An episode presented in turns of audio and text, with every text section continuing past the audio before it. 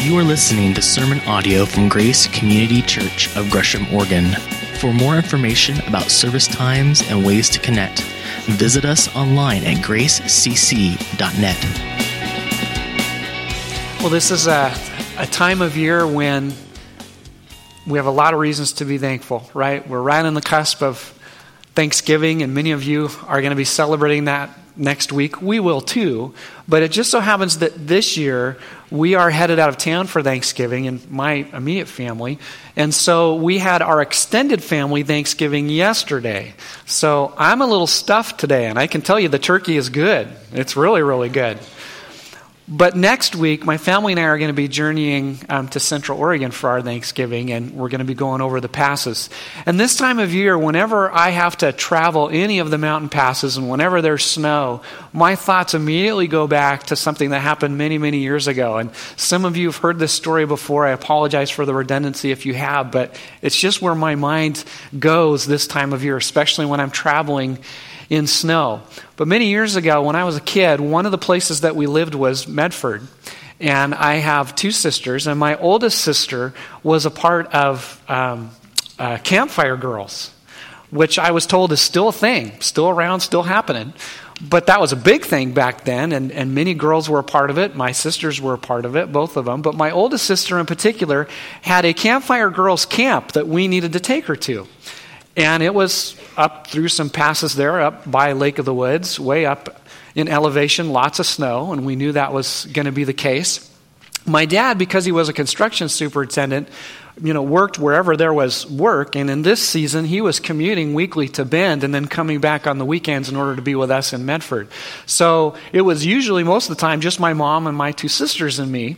So we decided to, you know, we need to get my oldest sister to this camp. So my mom drove, my grandma came along with us, and it was me and my, my oldest sister. And my mom is a very capable snow and ice driver. She's an excellent driver. She's confident and has good reason to be. She's, she's got a lot of experience with that. And so we thought nothing of it when we jumped into our 1977 front wheel drive Subaru. Because back in those days, front wheel drive had just come out on cars. Any, any Subaru love here? Anyone own a Subaru? Okay, 10 of you. They're great cars. And we were pretty excited to have this front wheel drive, uh, front wheel drive Subaru. In fact, I think we kind of felt a little invincible. You know, we got front wheel drive. So we were headed up to this camp and understand, and this is really going to date things, but it is what it is. Understand, there were no cell phones, there was no GPS, no Google Maps, no maps, there was hard copy maps that you literally had to open up and look at, not on your computer. Computers weren't in existence then either. And when I tell my kids this story, they go, How old are you, Dad? Gosh, you're a fossil. You're a living, breathing fossil. So, all that's in play. We didn't have a map, but we had a pretty good idea where we're going. So, we head up into the snow to go find this, this camp, wherever it is. And we see this road that looks like the right road, but everything, you know, is covered in snow. And there's lots of tracks down this road, so we figure this must be the way. So we start heading down this road, and the road gets narrower and narrower, and these other side roads begin to branch off it, and that's where the tracks seem to be going until there's just one pair of tracks that have carved this snow ahead of us. And we came to the end of that. There was another Forest Service road that broke off, and we could see up there that here was this four wheel drive with a camper on it. And then it was just snow. So we're, we're carving the road here, and we're beginning to think this doesn't quite look right or feel right. Have you ever been in that situation where you're driving, you're headed somewhere, and maybe your GPS doesn't work, you forgot your cell phone or whatever, and you begin to get this nagging feeling that you're lost? And you begin to think, this doesn't look right, this doesn't feel right, or Google Maps got this wrong, this does not right, isn't right and it doesn't feel right. And that's the feeling we began to get as now we're the only car on this road that gets narrower and narrower and keeps going deeper and deeper into the woods. Well, now it's about dusk, and as we round this corner, we literally come to the end of the road. And the reason we knew it was the end of the road was here was a big bulldozer parked at the end that had made the road, covered in snow. And the road happened to end on this little downhill decline. So we stop and we think, okay, well, obviously we came to the end of the road. Obviously we're lost. My mom in no way was prideful in any of this. When it looked like we were lost, she said, I think we're lost, but there wasn't any way to turn around because the road was so narrow. So we come to the end of the road and now we're stuck. Despite front wheel drive, we can't turn around. No tire chains, no flashlight, no food, no water, out in the middle of nowhere, and it begins to get dark. And two things happen up in the mountains when it gets dark. Number one, it gets really cold when the sun goes down. Number two, it gets really dark. We had about a quarter of a tank of gas. And so my mom would start and stop the car in order to, you know, get the, get the heat going and to turn on the heater again, but it was now pitch black. We were lost. And today we start this study in the Gospel of Luke, and we're going to be in this for many months, and I'm so looking forward to this. And as difficult it is, as it is to do, if you had to take a verse out of the Gospel of Luke and say, This really captures the heart of what the Gospel of Luke is about, most scholars believe that it would be this verse. If you, as difficult as it is, if you had to choose a verse to really capture the heart and theme of where the Gospel of Luke goes, this would be it. And this is a quote from Jesus For the Son of Man came to seek and to save the lost. Now, for those of you who want a bigger picture and want to capture more of those themes, we have a handout in the back that shows you how Luke's put together and captures many of the other major themes. But this is one of the central themes. And is that one verse ever loaded with truth?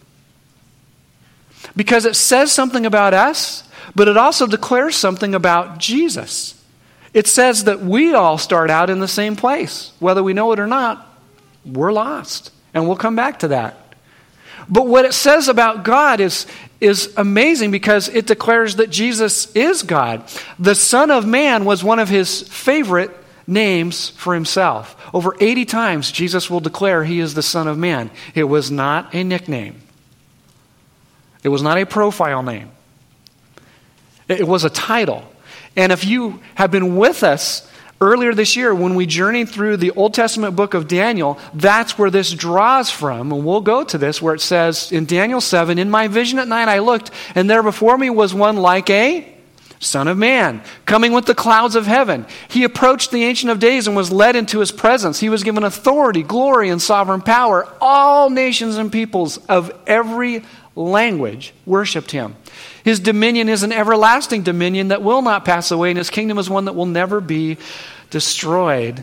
In that little verse in Luke, it declares that Jesus is God. Now, every major world religion wants Jesus to be a part of their religion.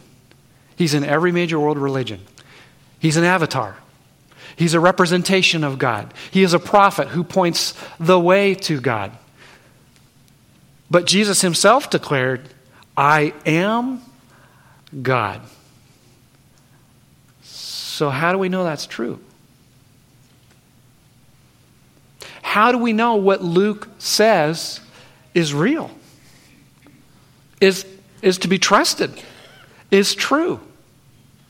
Well, in the ancient world, especially in the first century, when someone was writing something, a narrative, a story, a biography, a, a, a, um, a play, in the opening, if you want to call it verses or sentences of whatever was being written, they would declare, This is why I'm writing, and this is how I've done my research or how I've gotten to this point. And Luke does that here in these opening verses of his gospel. So that's where we're going to focus today is the first 4 verses of Luke and we're going to wrestle with these realities that Luke 19 declares for us. How, why should we believe that?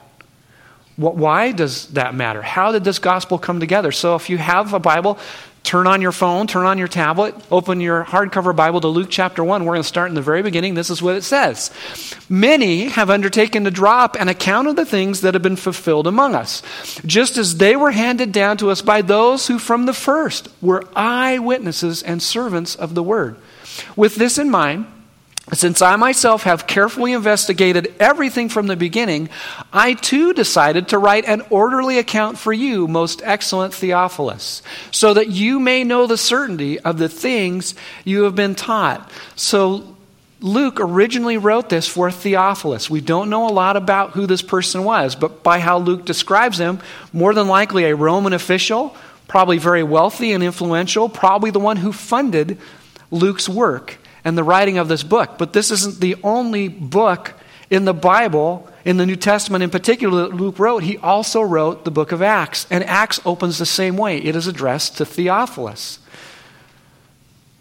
So, that being what it is, Luke unpacks exactly why he's writing and what he's writing about. And he says this amazing statement in the opening sentence What I'm about to write to you is based on things that were fulfilled among us meaning that this is history that's played itself out, meaning that what Luke is about to write builds on the Old Testament, fulfilled prophecy, fulfilled predictions, hundreds, even thousands of years before Jesus was born. In fact, Luke will pick up where the Old Testament ends. Do you remember how the Old Testament ends in Malachi? The last book of the Old Testament? These are the final verses. See, I will send the prophet Elijah to you before that great and dreadful day of the Lord comes. And right after these verses we're looking at today, when Gary comes and begins to unpack for us the rest of this chapter next week, it will start with the birth of John the Baptist, who was the fulfillment of this prophecy 400 years later. Luke literally picks up where the Old Testament ends. And as we get into Mary's song and Zechariah's song, that all draws from Old, Test- Old Testament imagery and it continues throughout the entire book. He's saying, This is history. These are things that have happened and that are coming into fruition. You see, the gospel of Jesus Christ, Luke's gospel, is, is reasonable because it's historical because it's built on realities. Because he says he carefully investigated everything from the beginning. Luke, by profession, was a doctor. Do you know any doctors? I, I hope you know at least one, that you have one. And think about the personality of your doctor, not necessarily their bedside manner, but, but their personality. Do they like details? Do details matter? You better hope so if they're your doctor, right? With what they prescribe and how they treat you, do they do their homework? By bent and training and practice and disposition, do the details matter to them? Of course they do. If they're a good doctor, you bet they do. And so this is how Luke is, is wired. But if that wasn't enough, he begins to give us some specific historical markers throughout this book. Next week, when we look at these verses. In the time of Herod, king of Judea. Okay. Luke chapter 2, when it's talking about when Jesus was born, Caesar Augustus, and this happened while Quirinius was governor of Syria. And then you get Luke chapter 3, and we'll stop here. But look at all the names that are listed here. These are all historical figures. And if you're like me, little confession here, sometimes I come to these things in the Bible or even the Gospel of Luke, and I just kind of read past all those names. Okay, let's cut to the point. But the details are the point. These are historical figures. This, this really did happen. This is, this is not a fable. And so he goes on to say this is an orderly account. So as you read the Gospel of Luke, it largely is going to be chronological. But what you need to understand is that in the first century, chronology wasn't the highest value to the writers of that time. That's why when you read the four Gospels, things are described in a different order in Jesus' life, not necessarily because they're following chronology, but because they're emphasizing specific things. And Luke built much of his gospel off the Gospel of Mark, but a lot of it is original material as well. In fact, a third of Luke, as you're going to see in the months to come, is unique to Luke. The parables and the stories about Mary and Martha, the rich fool, the lost coin, the lost son, the prodigal son, as we call that, the persistent widow, Lazarus and the rich man, you know, on and on and on, is unique to Luke. And he wrote all this in the way that he did because he wanted this new Jesus follower, presumably Theophilus, to know with certainty that these things really happened. The gospel is rational. It's true. It's built on eyewitness accounts. Luke says he went and he interviewed people. He talked to people who saw the things that he writes about. And what you'll hear, and it makes you know, movies that make a lot of money and sells a lot of books, but it's not real factual, is that, well, all this stuff has been made up, and over the centuries, people added to things, or certain kings in history said, this is what you need to believe, or secret councils were formed that decided, no, no, no, no. This is built on eyewitness evidence. If that wasn't enough, we have copies of the book of Luke that land somewhere within 25 to 40 years of when the original letter was written. There's nothing like that antiquity, in antiquity, and nothing has changed.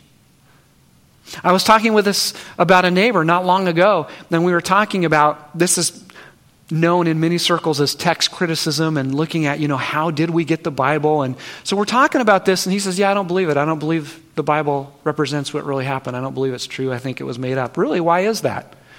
he said, Well, I've you know, done some study and research on that. He said, Great, so have I. Let's, let's go there. So what are you basing that on? he said, Well, I just don't believe it's true.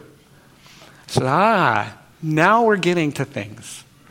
Now we're getting to more the heart of things.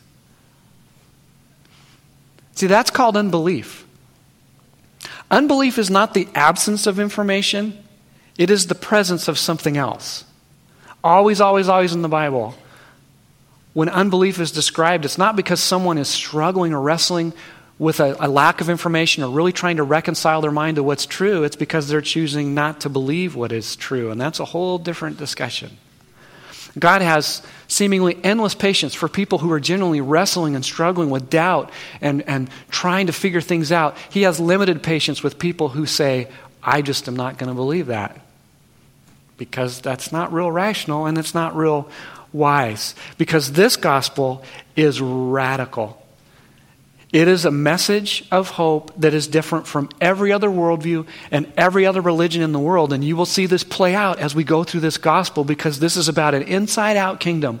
All the people who you think would get in are actually the ones who don't. It's the least likely people you would ever think enter the kingdom of God because it is the gospel for all people. And it starts with how this kingdom is brought to us. What we celebrate next month in the birth of Jesus Christ, the historical reality of Jesus Christ. When's the last time you stopped and thought critically about that?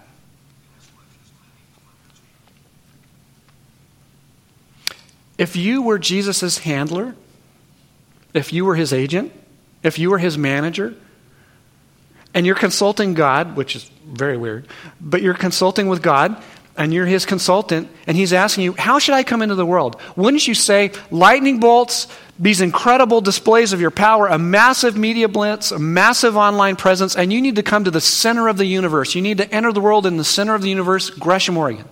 Right? Because that's where he, you know, that's, that's how we'd coach him, right? This is the center of the universe. How does God enter the world as a human being, fully human, fully God.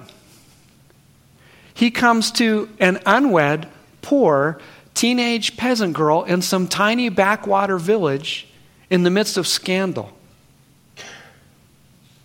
An unwed Jewish woman, now pregnant with the Son of God?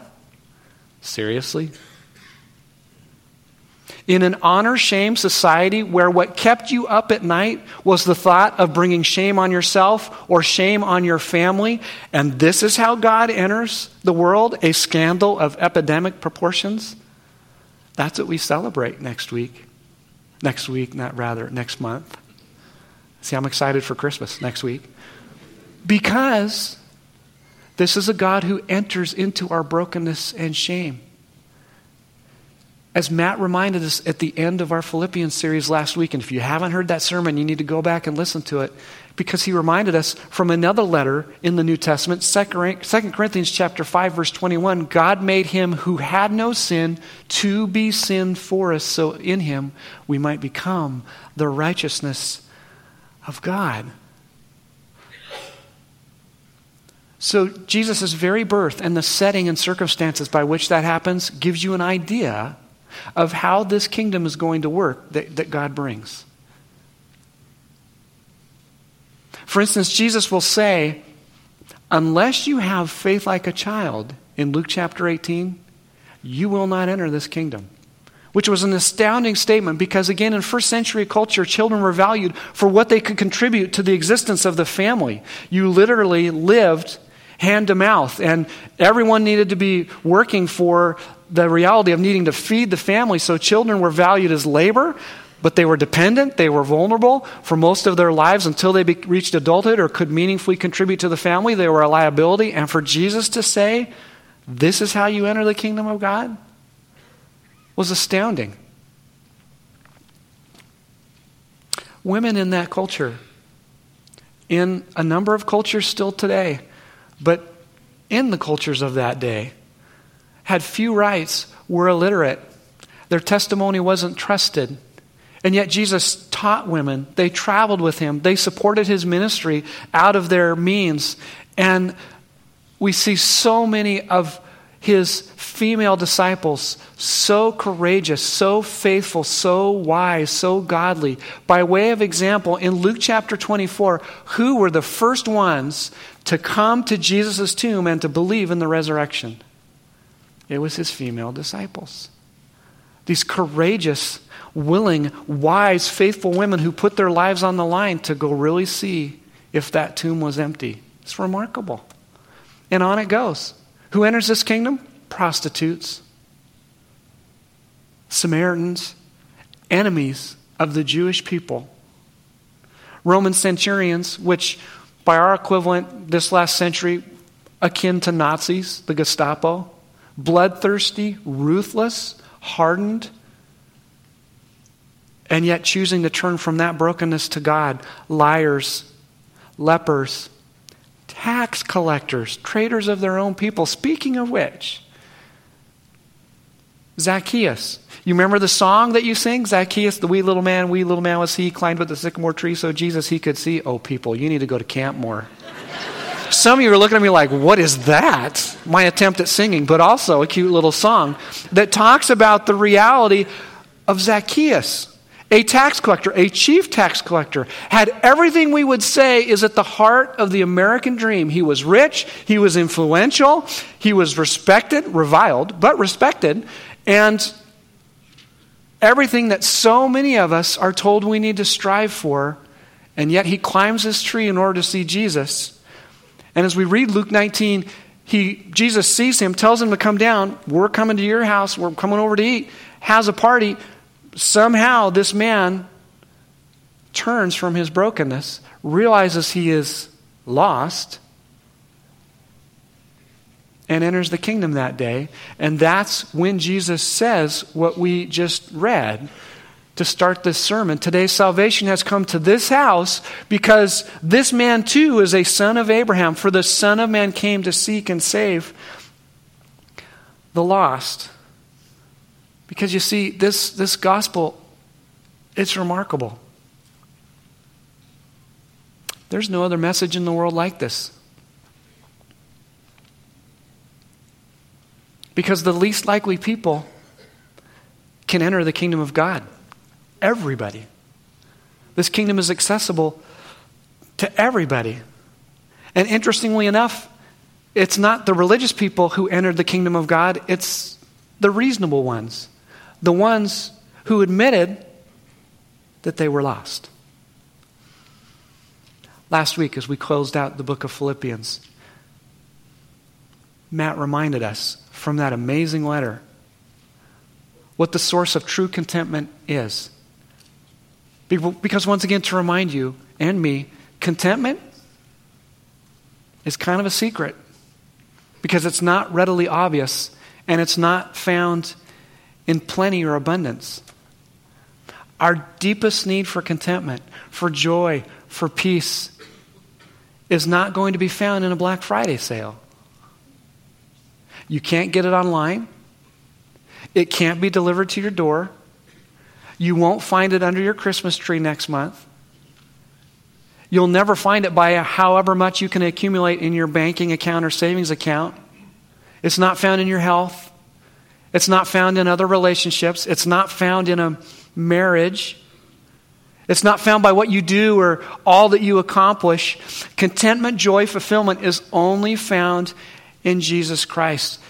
You have to let Him find you, and that is what's remarkable about this gospel. And one of the many things that differentiates it from every other worldview, every other major religion you're going to hear about out there, and it's this religion says you seek God. Christianity declares God has come seeking you. He pursues you. He comes looking for you. Because we all start out in the same place lost. Just like my family and I were lost on that mountainside. So here it is. It is pitch dark. We can't see anything. We're starting to run out of gas in our car. We can't keep turning it off and on. We're cold. I'm six years old. I'm scared. My mom and my grandma, between them, find a big lighter. And my grandma and my sister decide they're going to go hike back up the road to try to find help. And so they'd walk every 10 feet and flick on this lighter to see where they needed to go, and then they'd walk another 10 feet, hoping that that lighter would not run out. They managed to find their way back to that last road, if you'll remember, where there was one pair of tracks that led to a four wheel drive with a camper. It was a couple hunters who happened to be in the camper when my grandma knocked on it that night, some hours after she had left our car. And they came looking for us. And they hooked us up to their winch and they pulled us out. Can you imagine when they came to us, if my mom would have said, We're not lost, we're fine, we're good. When they came looking for us, but isn't that what we do? When we tell God, this God who comes looking for us through Jesus Christ, I don't need you, I'm good. No, things are fine. I'm happy, I'm fulfilled. And even if that is true, even if you truly are happy and fulfilled without Him, you're settling. You were settling for far less than what you could have through knowing Jesus Christ. See, there are some of you here this morning who you know you're lost. You've embraced that reality. And God has found you because when He came looking for you, you responded. And you said, Yes, yeah, I, I'm lost. And I need you. I want to be happy. I want to have joy. I want to have peace. I want to have hope. I want to have a future. But following Jesus is a constant reorientation of our hearts towards Him. And even though you're no longer lost, you can begin to wander. And this God loves you too much to allow you to do that. He will call you back once again to follow Him. Some of you aren't there, but you have this nagging feeling that, you know, maybe there's something to this. Because as I look at my life, I know once again that I'm going to go through Christmas and I'm going to get stuff and I'm going to do all the things that this culture says will fulfill me and make me happy and give me contentment, and I'm going to be empty by January 4th. Right back where I started, only with a bunch of bills to pay. And so it goes. This morning, I don't want you to just take my word for it. Absolutely, you need to take God's word for it. But I want you to hear from some other lives as well. Because in the Bible, it says that when someone chooses to follow Jesus, when they understand and realize they're lost and they respond to this God who comes looking for them, who wants to love them and redeem them and restore them and give them joy and hope and contentment, when someone does that, the Bible says, get baptized show publicly that this change has happened in your life. And baptism cap- captures the reality and the imagery of someone who, before they know Jesus, they're trapped in their brokenness and loss. And when they come up out of the water, it's symbolic of that they've been washed by what Jesus did for them on the cross, and now they have a new life, and now God Himself lives inside of them through His Holy Spirit. But don't take my word for it. You've got to hear these stories. So, this is how this is going to go. We're going to show you some video stories, life stories of folks who are getting baptized in the other services this morning because we have people being baptized in every service. So you'll get to hear those stories, and then we're going to have some actual baptisms happen here during this time. And I want to encourage you you can clap, you can applaud. This is something to celebrate together. Thank you for listening to sermon audio from Grace Community Church. For more information about service times and ways to connect, visit us online at gracecc.net.